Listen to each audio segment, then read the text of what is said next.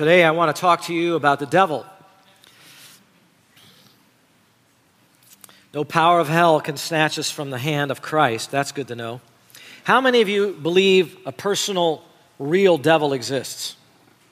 If you didn't raise your hand, you're at a disadvantage because you don't know your enemy. There is a battle, and we are in a battle between good and evil. It's been going on for a long time. We are to serve God's purposes, and God's purposes are good. Evil is what? Evil is the opposite of good. Is that a good enough definition? Evil is the opposite of good. What do good things do? They build up. God builds up. God grants life. God constructs.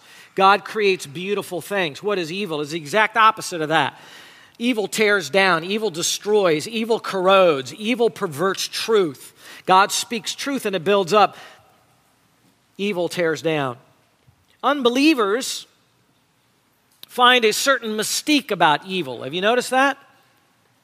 Even though evil is deceptive and destructive and ruinous, even though it corrodes morals and wastes energy, unbelievers, in one way or another, celebrate evil. They're attracted to it. You see it in their movies, you see it in their shows and their video games and their partying. The symbols that they put on their t shirts and their tattoos, they are symbols of wickedness and evil often. So many of them, especially on the weekends, dive into enjoying and celebrating evil. They drink it up. They boast about their evil acts to one another on Monday morning. They boast about their drinking exploits, their sexual conquests. They think acts of evil to be daring. They compliment one another for how far they will go. What is it that foments this strange attraction to evil? Evil with its thirst for power, evil with its love of violence, evil with its celebration of perversity, coming out and being bold. Ephesians chapter 2 and verse 2 points out that the evil prince of the power of the air, that's what the devil is called, the prince of the power of the air, Satan, is, quote, now working in the sons of disobedience. Who are the sons of disobedience? They are unbelievers. They disobey God. They are so involved in disobeying God, they're actually called the sons of disobedience. What energizes them? Who energizes them? Answer the prince of the power of the air. That's happening whether they realize it or not. That was happening to me when I was an unbeliever, and I didn't realize it. Satan energizes and directs the lives of unbelievers. He works through the sons of disobedience, and that is why they are attracted to evil. That is why they love evil. They are like children playing with fire, and they don't know the evil it will reap in their own lives. By the time many of them wake up to evil's destructive nature, it's going to be too late for them they will be ruined for all eternity, and there will be no salvation beyond the grave. Christians, like you and me, are different than unbelievers. Yes, we are. We are aware that there is evil and that there is an evil one, as he's called in Scripture, and that he's real and that he works our eyes have been opened to that. We are not deaf, dumb, and blind to the kingdom of darkness. We know what's going on. We have the inside scoop. Our eyes have been opened. We know, despite the ridicule of the so called educated elite, there is a personal, intelligent, evil spirit, and there are actually many evil spirits. And those spirits hate our souls. They instigate more and more deception in our fallen world. They instigate false doctrines even in religion. We know there is a devil. Unfortunately, though, not all Christians know how to deal with the devil. Don't know how to deal with the devil. They fight against him for sure, give him that, but not really all that effectively sometimes. Let me give you a couple of examples. It's common practice for Christians, particularly in prayer meetings when they're getting together and they're all excited about it, to say things like, We bind Satan in the name of Jesus. as if if they didn't use words something like that, nothing good's going to come from their prayer meeting. But does the Bible ever instruct us to pray that way? Do you ever read any prayer in all of Scripture where they said, We bind Satan? Have you ever found that? I haven't. Scripture teaches that only Jesus Christ can bind the strong man. That's the name that Jesus gave to Satan. The strong man, according to Mark chapter 3 and verse 27 we read that only in Revelation chapter 20, after Jesus comes back a second time, that Satan will actually be bound by a strong angel and then thrown into the abyss during the millennial reign of Christ. And he will be removed for a thousand years so that he cannot deceive the nations any longer. But according to 2 Corinthians chapter 4 and verse 4, right now, Satan is still blinding the minds of unbelievers. Yes, Satan's kingdom stands to this day, and he is a king. Not even Michael the archangel, the archangel, not even he would directly rebuke the devil when he confronted him in Jude 9. Instead, do you remember what he said to the devil? He said, The Lord rebuke you. But some people today, they want to rebuke the devil I guess they think they have higher status than the archangel. I wouldn't do that. Now, other people in some churches engage in exorcism ministries. If you look around and you feel you have a demon inside, you can go up to your local church and you can say, Hey, I need an exorcism ministry to get this demon out of me. And some people believe they have demons in them, and they go and they go and involve themselves in these exorcism ministries. But the apostles of Jesus were given this unique gift, the gift of powers, actually, to cast out demons. And casting out those evil spirits from people was one of the signs that God gave to the apostles to show that the power of the kingdom age to come was present in these apostles who were chosen by Jesus directly, so they could get a little taste of what was going to come in the next age, the powers of the next age. It was reserved only for the apostles. Other Christians, as you read in the New Testament, did not perform exorcisms. Did you know that none of the churches in the New Testament, go ahead and read through Romans and 1st and 2nd Corinthians, go ahead and read through the rest of the epistles, even Peter's letters written to several churches and John's letters. None of them ever tell any of the churches, do you know what you need in your church is an exorcism ministry? You need a ministry of casting out devils. No, that's never there. There's also a somewhat newer approach to uh, missions and to world evangelism that is done in some circles. It's called strategic level spiritual warfare. Have you heard of it? They claim that the only way you make progress in missions and evangelism is to tackle territorial spirits that keep the gospel from advancing in a region. So there may be a city, or there may be a county, or there may be a state, or there may be a country, and the devil has his ordered angels there. And they're in a hierarchy, and you have to pray against those demons. You have to pray that they'll be removed if you want to see the gospel being advanced there. Is that what we're supposed to do with the devil here? If we want to see the gospel advance in Columbia, Maryland, we've got to tackle the demon of Columbia? Is that what God wants us to do? Man, there exists quite a wide range of thought about how to deal with the devil among believers in Jesus. We know he's there, but the way we deal with him is just really different. Some Christians blame everything bad that happens in their lives on the devil. You know the old adage, right? The devil made me do it. The devil made me do it. It wasn't me. It wasn't me. No, it was the devil. On the other hand, there are whole denominations that if you go into their churches, you might hardly ever hear anything about the devil, right?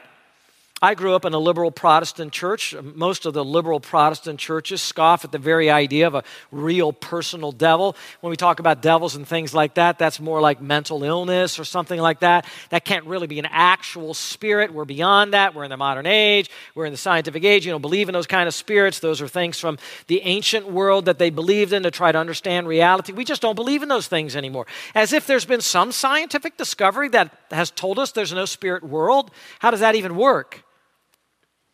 Amillennialist churches, some of you may have come from amillennialist churches, they believe we're actually already in the millennial kingdom right now. I don't know how they can believe that. And therefore, Satan must already be bound, and he must no longer have power in this age. In their churches, you will hardly ever hear their counselors being trained to prepare Christians to deal with the devil. Why should you do battle with the devil if he's bound? Yet here's a verse for you 1 John chapter 5 and verse 19. Write it down. 1 John 5 19. It bluntly declares this The whole world lies, that's present tense, in the power of the evil one. Right now, present tense. Doesn't sound like the millennial age to me. Paul wrote that we struggle right now against demonic powers in Ephesians chapter 6, verses 12 and following. So I don't know. I'm, I don't buy into that. No, we're not in the millennium. All of this leaves one to wonder is there an imbalance in people's approach to dealing with the devil? Is there an unhealthy extreme on the one hand, which sees a demon behind every bush, and then too little recognition of Satan's activity on the other hand. How does the Bible tell us to deal with the devil? Now, make no mistake about it, we are to deal with the devil. There is a real devil. He is active in this world. There's no question about that. We are to be involved in spiritual war, warfare. 2 Corinthians chapter 10 verses 3 and 4 makes that clear. Paul wrote, "For though we walk in the flesh, we do not war according to the flesh, for the weapons of our warfare are not of the flesh." In other words, not guns and swords and knives, right? But they are divinely powerful for the destruction of fortresses. He goes on to talk about ideas being fortresses. And we have to battle against bad ideas and false doctrines and tear them down so that people are not held back from belief in God. The spiritual warfare we have is in the realm of ideas and truth. The early church was very aware that they had a spiritual opponent. We've been studying in the book of Acts and we're taking a week off right now, but as you see the progress in the in the church, they were well aware that every time there was some level of progress, there was always going to be opposition. And they knew that that was designed. It wasn't coincidental. There was an intelligent spirit that was working behind the scenes to throw stumbling blocks in the way of the church. We already looked in Acts chapter 5 when Peter asked a man that was inside the church, Ananias, he asked Ananias, Why has Satan filled your heart to lie to the Holy Spirit? You see, Satan went to church that day. And Satan got on the inside of the church and tried to work on the inside of the church to cause hypocrisy and some division inside of the church. In 2 Corinthians chapter 2 and verse 11, Paul was exhorting the church to forgive someone who had done a wrong. And he, he wrote this He said, So that no advantage would be taken of us by Satan, for we are not ignorant of his schemes. On the one hand, you try to do the right thing and putting somebody out of the church who has unrepentant sin, but then when he, he repented of the sin, he had to urge the Corinthian church, receive them back in, because if you don't, Satan will take advantage of us if we're not forgiving one another, right? There are a lot of different schemes that Satan has to game to, to bring against the church. We have to be alert. We have to be educated. We have to be knowledgeable. We can't just put our heads in the sand and act like it's not happening. To re- repeat the title of a book that was written in the 1970s Satan is alive and well on planet Earth. Did you know that Satan is not in hell? Did you know he's roaming about on this planet right now? Do you know there's no devils in hell right now? Hell is empty right now. There are in the lake of fire right now, nobody is in there. The first person that's going to be thrown in there is the beast and the false prophet, and that hasn't happened yet. Paul wrote in 1 Thessalonians chapter 2 and verse 18, for we wanted to come to you. Paul's talking about coming to the Thessalonian church. I, Paul, more than once, yet Satan thwarted us. Here's the apostle, Paul who could do miracles and cast out demons. And he just wanted to visit a church and strengthen that church. And he said, I couldn't come. I tried to come several times, and Satan thwarted me from coming. He knew his enemy. Do you? Do you know your enemy? Does Hope Bible Church know its enemy? We have an enemy. By the way, it's not the Republican or Democratic Party, whichever side you're on with that. It's not. It's Satan. He's our enemy. Well, it should not surprise us that when we turn to 1 Peter, and by the way, go ahead and do that if you haven't already, chapter 5, this is a letter that encouraged believers who are about to face severe persecution from the hand of the Roman government, probably for the first time, and we're facing all kinds of ridicule from unbelievers all over the place. It's not surprising that Peter, towards the end of this letter, had to give a warning to the saints about the devil and tell them how do you handle the devil? Well, he gives us a strategy here that we're going to consider today. 1 Peter chapter 5 verses 8 through 11. If you follow along in the text, what you'll see that we do here at Hope Bible Church is we read it and then we explain it and try to apply it, okay? So the more you dig, the more you dig out of that and see in there for yourself, then when you go home, you'll know it's not just me talking, but this is what God's word says. So Peter writes here, "Be of sober spirit, be on the alert." You could almost put the word why in there. Why? Your adversary, the devil, prowls around like a roaring lion seeking someone to devour. But resist him, firm in your faith, knowing that the same experience of suffering are being accomplished by your brethren who are in the world. After you have suffered for a little while, the God of all grace, who called you to his eternal glory in Christ, will himself perfect, confirm, strengthen, and establish you. To him be dominion forever and ever. Amen. Kind of builds up to a crescendo, a doxological crescendo right there. Dealing with the devil. Here we have a strategy. Believers are not told to ignore the devil. Believers are not told to fear or glorify the devil. Instead, as we deepen in our Christian faith, we are told to be alert, we are told, told to join other brethren in their resistance to the devil, and we are told that God is fighting for us as we do that. So, really, there's three activities I want us to cover in this text. That's our outline, if you want to write that down. Three activities that are given here. First, what Satan does. Second, what we should do in response. And third, what God does for us while we're doing that. I'll give that to you again. What Satan does, what we should do in response, and then what God does for us. I want to start in the middle of verse 8 with what Satan does. Look in the middle of verse 8, where he says, Your adversary, the devil, prowls around like a roaring lion seeking someone to devour. What is the devil doing? now you know. now you know what he's doing. Sunday, what's today? Uh, June 10th? What is the devil doing today? There it is. Now you know. You got the inside scoop. You have the intel on your enemy. There he is. We know what he's doing. We know where he is. We know what he's up to. We know what his motive is. We know his method. In one sentence, Peter encapsulates the enemy's activity. I love scripture. I love Scripture because Scripture gives us insights you can't get from science. You cannot understand this stuff from, I don't care how much schooling you get. I don't care how smart you are. I don't care how great your IQ is. You can't know this unless someone is in the enemy camp and can report to us what's going on. You hear me? This is precious. This is invaluable intel. This verse plainly declares that the devil is your adversary. This is personal, guys. You should take this personally. The devil is your adversary, he is your real enemy. Your wife's not your enemy, your boss is not your enemy, your neighbor who messed up your tree is not your enemy. Satan is the one who hates you. He hates you. He wants to destroy you. And he's very smart about it. He's very good about how he does it. He's been doing it for millennia. He knows exactly what he's doing. He's a lot brighter than you and I.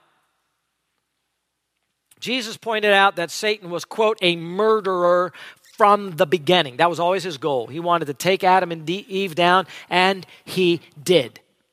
He outfoxed them. This word adversary was often used to refer to an opponent of law, someone that uh, would accuse you in the law court, hopefully to bring about your destruction, to use legal means to destroy you. But the word also came to have a more general meaning that just could be translated enemy, and that's probably how it's being used here. The devil, Satan, same guy by the way, the devil, Satan, is our opponent. He is our enemy. He is our enemy in everything we attempt to do for God. There'll never be a time where we can just coast in our Christian lives or where our church will just be let, left alone. Not going to happen. He's our enemy. In fact, another name for the devil, Satan, Satanas in Greek, actually means that. It means opponent, it means adversary. If we were to add to our understanding of this evil spirit, we'd see that he also has the name the devil. diabolos. You know what that means? That means the slanderer. I mean, he's so good at slandering. He's so closely aligned with lying and falsehood. He has the title, the slanderer. We call him, who is he? He is the adversary and he is the slanderer, Satan and the devil. No one does slander better than him. He's got it down to an art. Satan purposefully slanders God's good character before men so that you'll think bad thoughts about God. You'll think that God is against you. That's Satan's slander in your mind. And then he turns right around and he slanders those same men towards God, accusing us before God. I mean, he's good at this. There are also other names for the devil. Write down Revelation chapter 12 and verse 9. Look that one up this week. It says this, and the great dragon, this is the dragon of Revelation, the great dragon was thrown down. This is going to happen in the future. The serpent of old, who is called the devil and Satan, who deceives the whole world. Wow, there's a whole bunch of names put together, realizing it's the same guy. This evil spirit is being fully unmasked in this verse. We see that he's the devil, he's Satan, he's the serpent that was in the Garden of Eden, he's the dragon of Revelation. Same ugly and dangerous dude, no difference. I said once before when I was preaching on this, he's on the FBI most wanted list. He's a formidable, blasphemous insurrectionist. That's who he is. Take him seriously. If you encounter him, don't try to encounter him alone. He's too dangerous. He is the leader of a whole horde of fallen and banished spirit creatures who have no truth in them, who have no goodwill in them at all.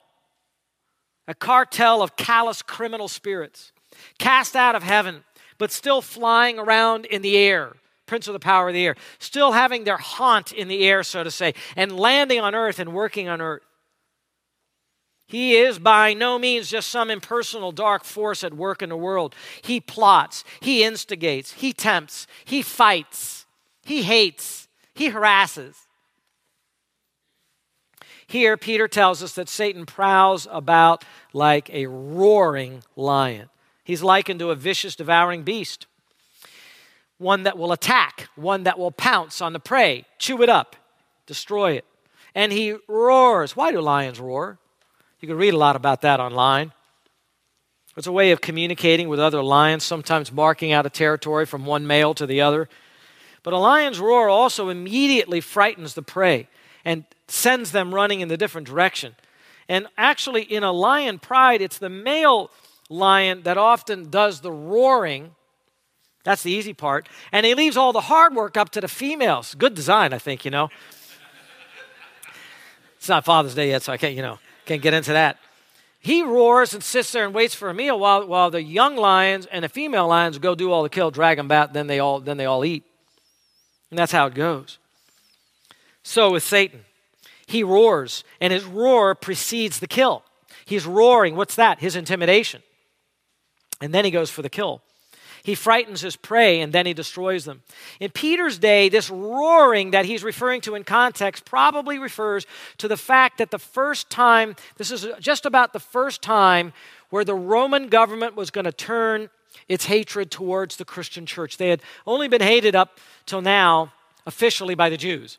And the Romans were about to unleash the Neronian persecution where Peter and Paul were going to be killed, and all of that was about to happen. And Satan was instigating in the Roman government hatred towards the Christians. That was Satan moving in a human government to bring persecution against Christians. By the way, does that sound like anything going on in our day? You can see that happening from certain directions where there are certain laws that are going to be passed that are going to put us in a quandary where to obey God, we have to disobey the law of the land, and they're going to use that against our churches. You can guarantee Satan is in that. That's what he does. He was, he was bringing this looming persecution against believers, and it was like the roar of the lion that was coming. Just the threat was there, enough to scare the church and intimidate the church. And indeed, Satan's power is often expressed through government harassing the church. Now, I want to also point out that Satan is described here as a roaring lion, but that does not mean that Satan always uses the same tactics. He can roar like a lion in your face and scare you and have you tremble and not make you want to evangelize or stand for Jesus or do the right thing. But he can also do this. He can also slither up alongside of you and just kind of gently whisper some ideas into your head. It says in Second Corinthians that Satan appears as an angel of light. Why does he do that? Because he wants you to think that his ideas are for your benefit. He's an angel of light, you see. That's Second Corinthians chapter 11 verse 14. He can smile. He can entice. He can look attractive. He can tell our young people, look, you don't want to listen to all that stuff in church. I've got a lot more fun and joy for you in the world. And young people very naively follow that, thinking there's going to be more happiness for them and more fulfillment in the world. He's got them and he laughs at them because he's leading them towards destruction. Both of those tactics work, but both of them have the same goal disrupt the Christian, disrupt the work of the church stop the spread of the Word of God. Satan hates the Word of God because he can't do anything with the Word of God, because the Word of God is truth, refined through and through.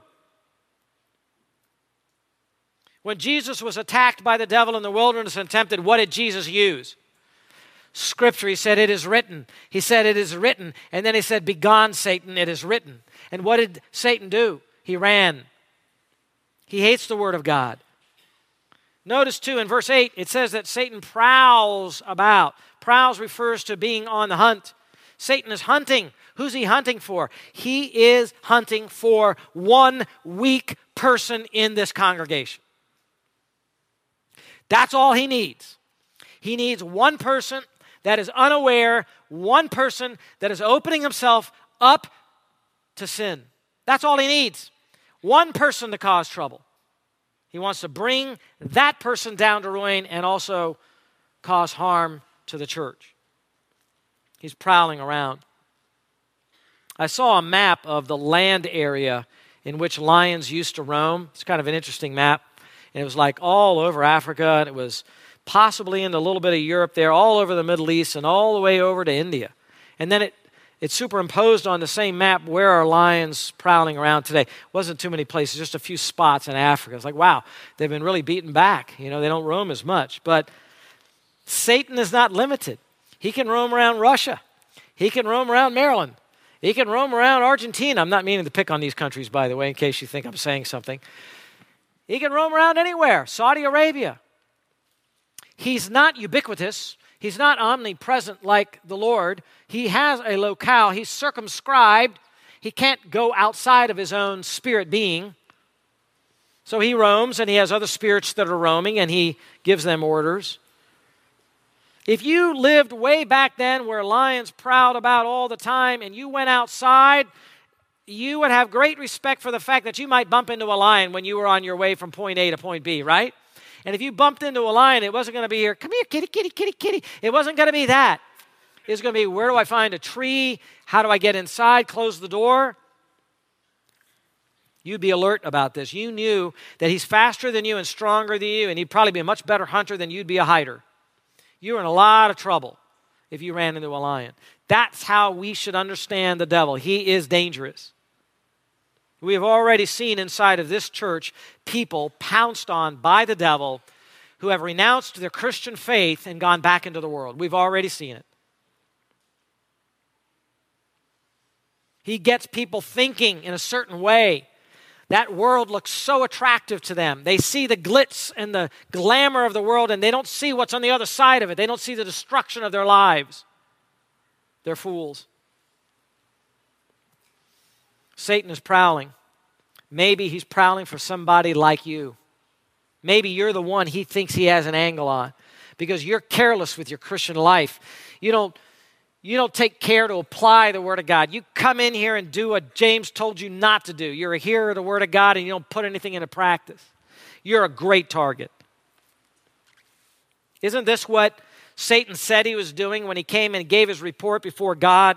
somewhere in the heavenly places. He was allowed to report even his evil existence. He reported to God, and, and God said, where, where have you come from? And he said, From roaming about on the earth and walking around on it. There it is, prowling. And just like a lion, as he roams, he finds unsuspecting prey, and he will pounce without warning. Job was never warned of the attack that would come upon him, and he was not attacked because he was a weak man. He was attacked because he was a strong man.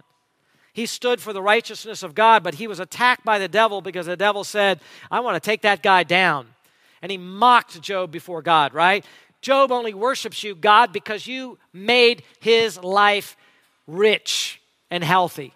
And God said, Go ahead and do what you want to do to him. And God sustained Job's faith and restored after he was sick and after he was poor and after his children were taken from him. He restored everything and even more to Job.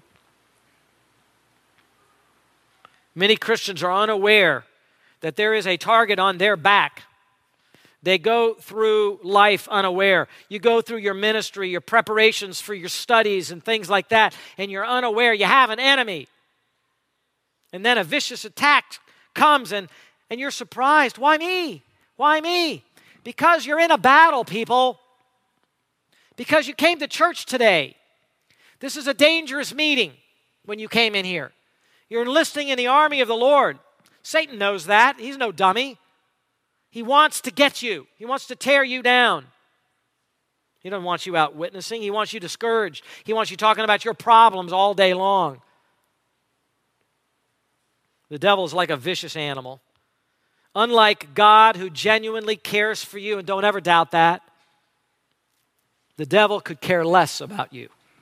He just wants you to think he cares more for you till he chews you up and spits you out. Remember what Jesus said about him in John 10 10. The thief only comes to steal and kill and destroy. I came, Jesus said, that I might give my sheep life. That is why we're strictly warned in Ephesians chapter 4 and verse 27 do not give the devil an opportunity. What was he talking about there? He was talking about don't let there be anger in your life.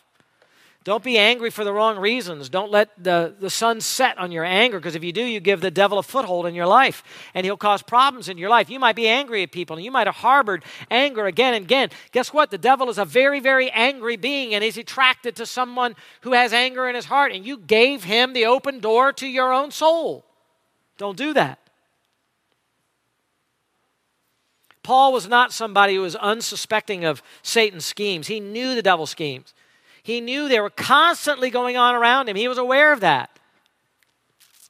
He wrote of the need for forgiveness in the church, as I said before, in order that no advantage be taken of us by Satan, for we are not ignorant of his schemes.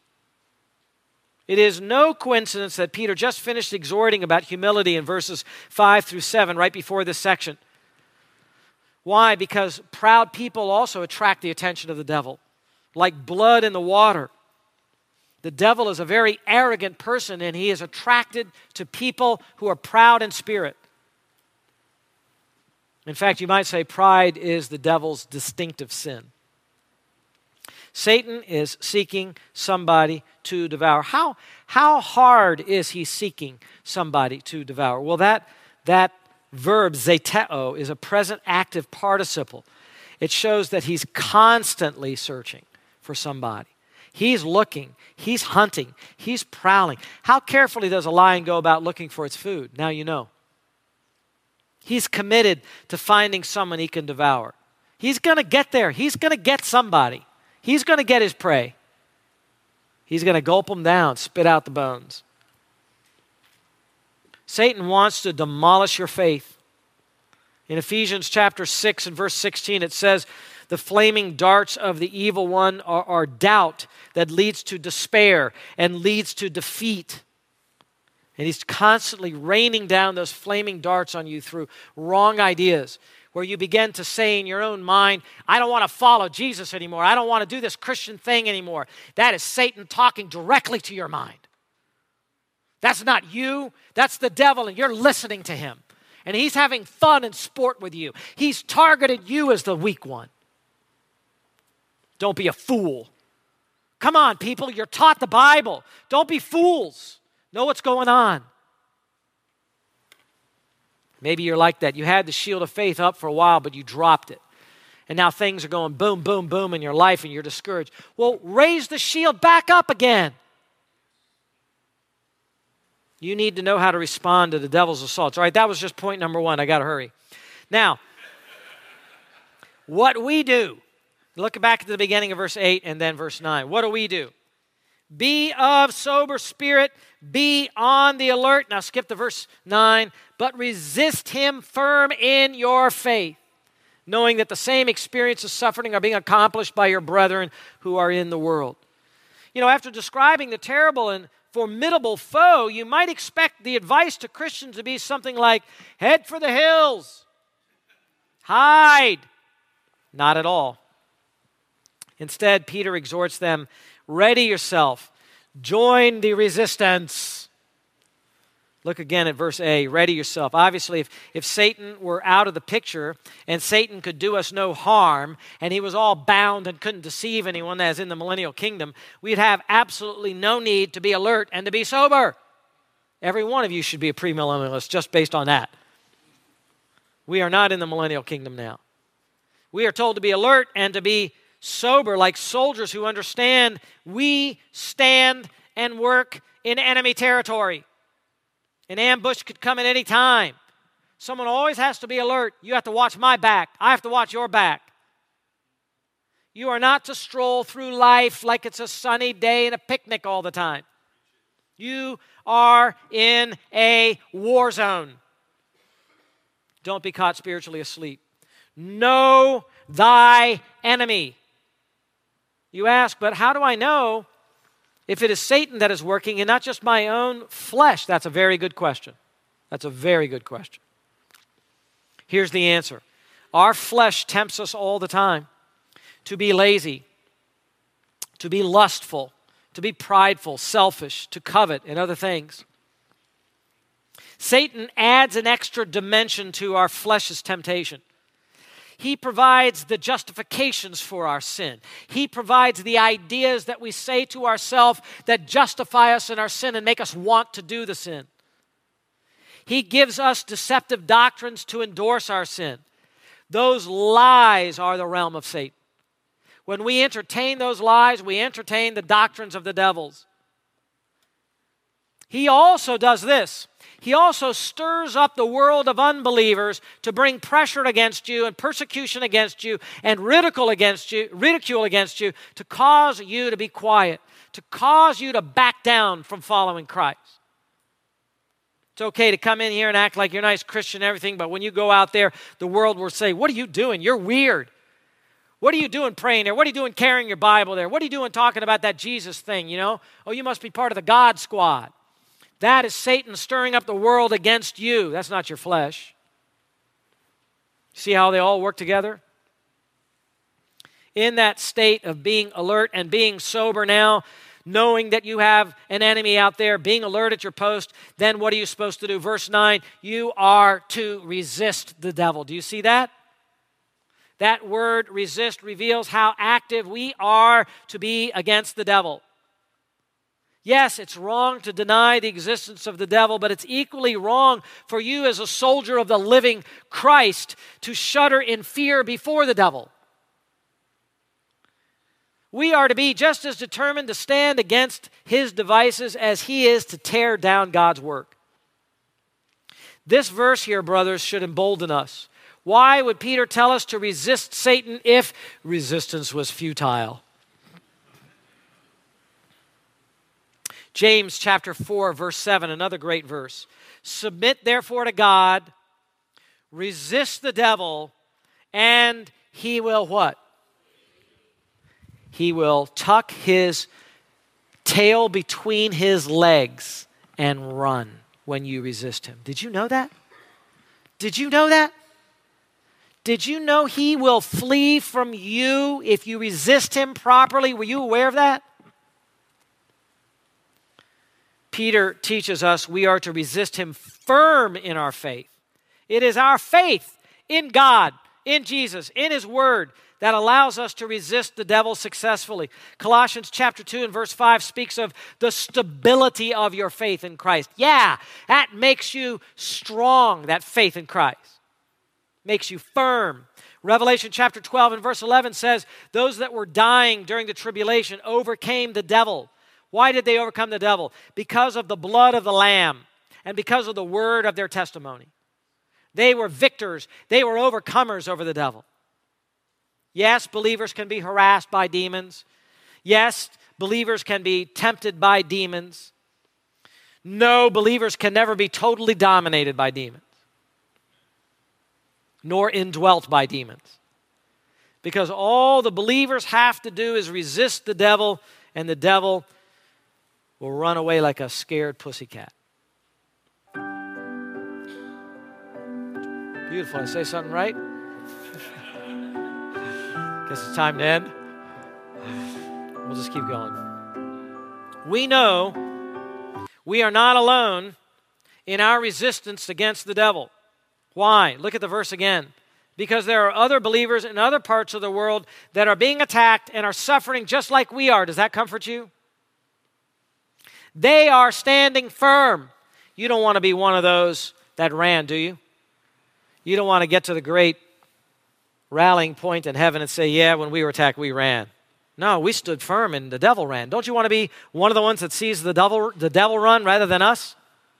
I was reading an uh, uh, article from townhall.com about the growing antagonism of the radical Hindu government in India against Christians.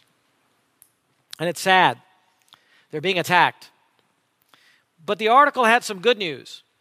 The number of people converting to Christianity while the government is becoming more hostile was increasing. In fact, the percentage of Christians in the nation, the second most populated nation in the world, in India, was actually growing. Somebody there is resisting the devil. Man, we can do that here, yes? We can do that here, yes? We can be strong in the Lord Jesus Christ and resist him. But you might ask, how exactly do we resist him? And I don't have the time to do all of this, but I want you to turn real quickly to Ephesians chapter 6 and verses 10 through 13. I'm going to give you an outline of this only. Ephesians chapter 6, verses 10 through 13. And you'll see here kind of a, a, greater description about how do we do the resistance how do we engage in spiritual warfare if we're going to battle with the devil how do we do that and you kind of have the how right here ephesians chapter 6 verses 10 through 13 he says finally be strong in the Lord and the strength of your might. By the way, don't go in your own strength, right? Verse 11, put on the full armor of God so that you will be able to stand firm against the schemes of the devil. For our struggle is not against flesh and blood, but against the rulers, against the powers, against the world forces of this darkness, against the spiritual forces of wickedness in the heavenly places. If you haven't figured that out, that's the devil and his hordes. Verse 13, therefore take up the full armor of God so that you will be able to resist in the evil day and having done everything to stand firm. Paul teaches that you stand firm. How? By putting on the full armor of God. You need the armor of God, and the, the aspects of the armor of God are all listed in verses 14 and following. You need that armor so that you're able to stand firm. Please notice, not once, not twice, but three times the Apostle Paul said, Stand firm. Verse 11, stand firm against the schemes of the devil. Verse 13, having done everything to stand firm. Verse 14, stand firm, therefore. Obviously, it's pretty important in God's strategy that believers stand their ground. Do you agree? Are you standing your ground? How would you know if you're standing your ground? You're standing firm when you are not frightened by the devil. When the assault comes against you, when the fear of danger comes, if you get afraid, you have already lost the battle. Scared soldiers don't stand strong, they flee. You stand firm when you don't droop at your post. Where is your post for Christ? What are you called to be doing for the kingdom of Jesus Christ? Don't be half hearted in it.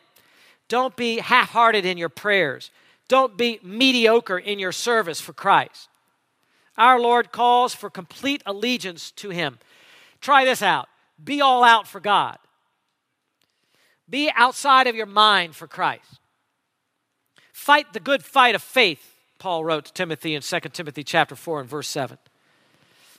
Also, you know you're standing firm when you don't even think about retreating. There's no going back, boys. We're standing the ground. We will fight and we will die right here. You cannot even think of fleeing in the dangerous hour when the devil roars. You must be resolute to meet the enemy head on. You're not going to turn around, you're not going to run. The devil's never going to see your backside. So brace yourself. Be watchful. 1 Corinthians chapter 16 verse 13, the men should know it. Be on the alert. Stand firm in the faith. Say it with me, men. Act like men. Be strong.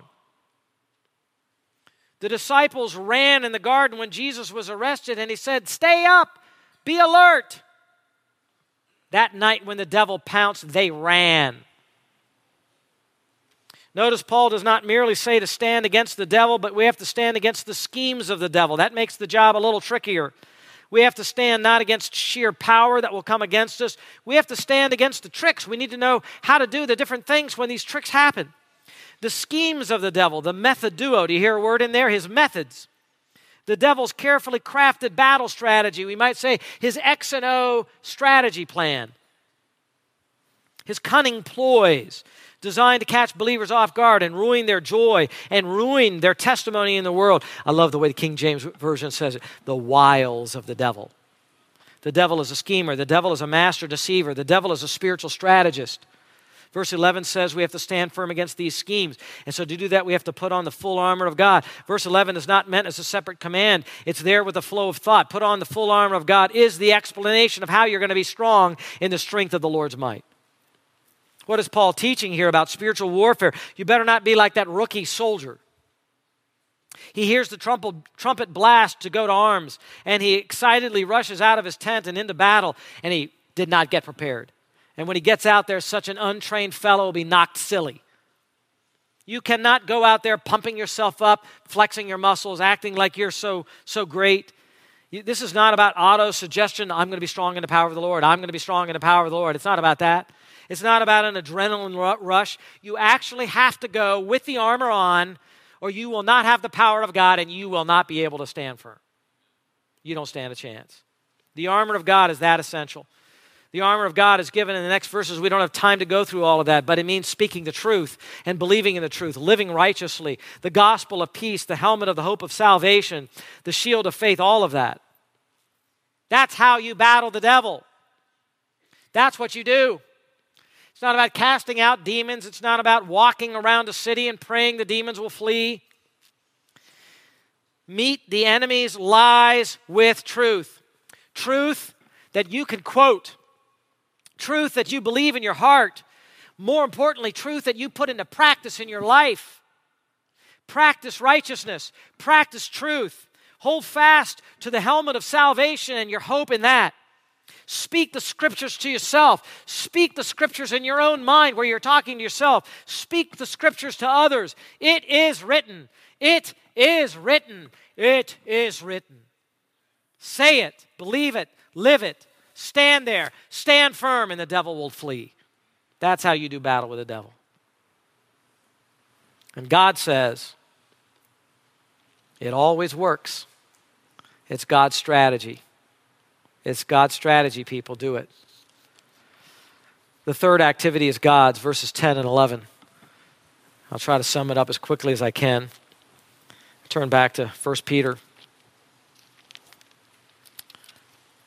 verses 10 and 11. Look what God does for us. After you have suffered for a little while, boy, it seems like a long time, doesn't it? But God calls it a little while. The God, and now God's described in two ways here the God of all grace. So, on the one hand, God has all this grace, which uh, Jesus said is sufficient for you, right? All that grace will be there to help you. What is grace? Grace is God's unmerited favor. It is God's help that you and I don't deserve. When you need the grace to fight the battle, it'll be there. The God of all grace, and the second way it's described, who called you to his eternal glory in Christ. This is that internal, irresistible call to salvation that God gives. He calls you to join him in his eternal glory. That God, the God who calls you out of this world and calls you to himself, that's going to give you eternal glory, what's he going to do for you while you battle? Battle the devil. What's he going to do for you while you stand firm? He himself, notice how personal this is, he himself will perfect, confirm, strengthen, and establish you. You go through the, the meaning of those words, and it's so rich. You may feel weak, you may feel you can't handle anything, but God will confirm you. God will, will put strength and stability under you. He will strengthen you. God will perfect you. God will establish you. That's what God's going to do for you. God is fighting on your side, beloved. You are, you are His, and you are in His army, and He'll fight for you. And Peter couldn't write all of this about God and what God does for the believer without ending in some kind of a praise, some kind of a doxological crescendo there. To him be the dominion forever and ever. You see, Satan wants a dominion. Satan wants a rule. It was Satan who said, I want to ascend and become like the Most High. I want to, I want to sit on the throne of God. I want to run the universe. I want to dislodge God from his throne, and I want that spot. Look how powerful I am, he said to himself. Look how beautiful I am in Isaiah 14 and Ezekiel 28. Look at me. I'm smart. I can handle this. I can run the universe. I can command the attention of the angels. I can do this. His arrogance lifted him to that level. But it's to God, to the Lord, the God of grace, to him be the dominion forever and ever and ever. God's dominion will never be stolen from him. No one will ever knock God off of his throne. throne. Nobody will even come close to doing that. Satan will lose his battles with the, with the Lord our God. He will lose those. And in the end, yes, he will end up in hell. He will end up in Gehenna. He will end up in the lake of fire. So says the book of Revelation. He will burn day and night forever and ever and ever. And so will all of the false angels, all the, the non chosen angels, all of the evil spirits will burn forever. Day and night, the smoke of their torment will go up forever and ever. And so will every single human being that decided that they liked Satan's way and Satan's doctrine and Satan's world more than they liked Jesus Christ and his reign. They will burn there also. And we pray that's not you. Because if you're not a believer in Jesus, you've already lost. You're already under his sway. The whole world lies in the power of the evil one. You are under his sway. You may not know him, you may not feel him, you may not perceive him, but you are under his sway, and he has you. And he will have you no matter which way you turn in life, no matter which way you go. You come into the kingdom of the Lord Jesus Christ, and when you believe, you are instantly transferred from the kingdom of darkness into the kingdom of His beloved Son. And in the end, as far as I'm reading in the Bible, Jesus wins, not the devil. Jesus wins. And I'm sick and tired of losing, frankly. I'm sick and tired of every single team that I root for loses. I want to be I want to be on one team that wins, and I am. I'm on the team of Jesus Christ, and I don't even have to carry the football. I don't have to shoot one shot. I can ride the bench, and I am going to win. And I'm going to win with you, and you're going to win also because Jesus Christ is the victor. So when your captain, the captain of your salvation, says, Stand firm, the devil will run when you believe the word, quote the word, live the word. Then you'll see that you have much more power as the grace of God buttresses you and helps you in the midst of your situation. To him be the glory forever and ever. Amen. Father, we love you. We believe in your Son. Help us to stand firm and do battle against the devil with his schemes and devices against this church, against other churches and other Christian institutions, against our families as we try to live for you in our homes. Guard us. Help us to be aware of what's going on, that it's not just our flesh, but the devil is our enemy, Lord. We do pray that you give us strength to battle against him. We know we cannot bind him but we know He cannot bind us, and He cannot bind the gospel of Jesus Christ. And to that end, we pray that the glory of your word might run and be exalted unto the glory of your person. We pray it all in Jesus' name. Amen.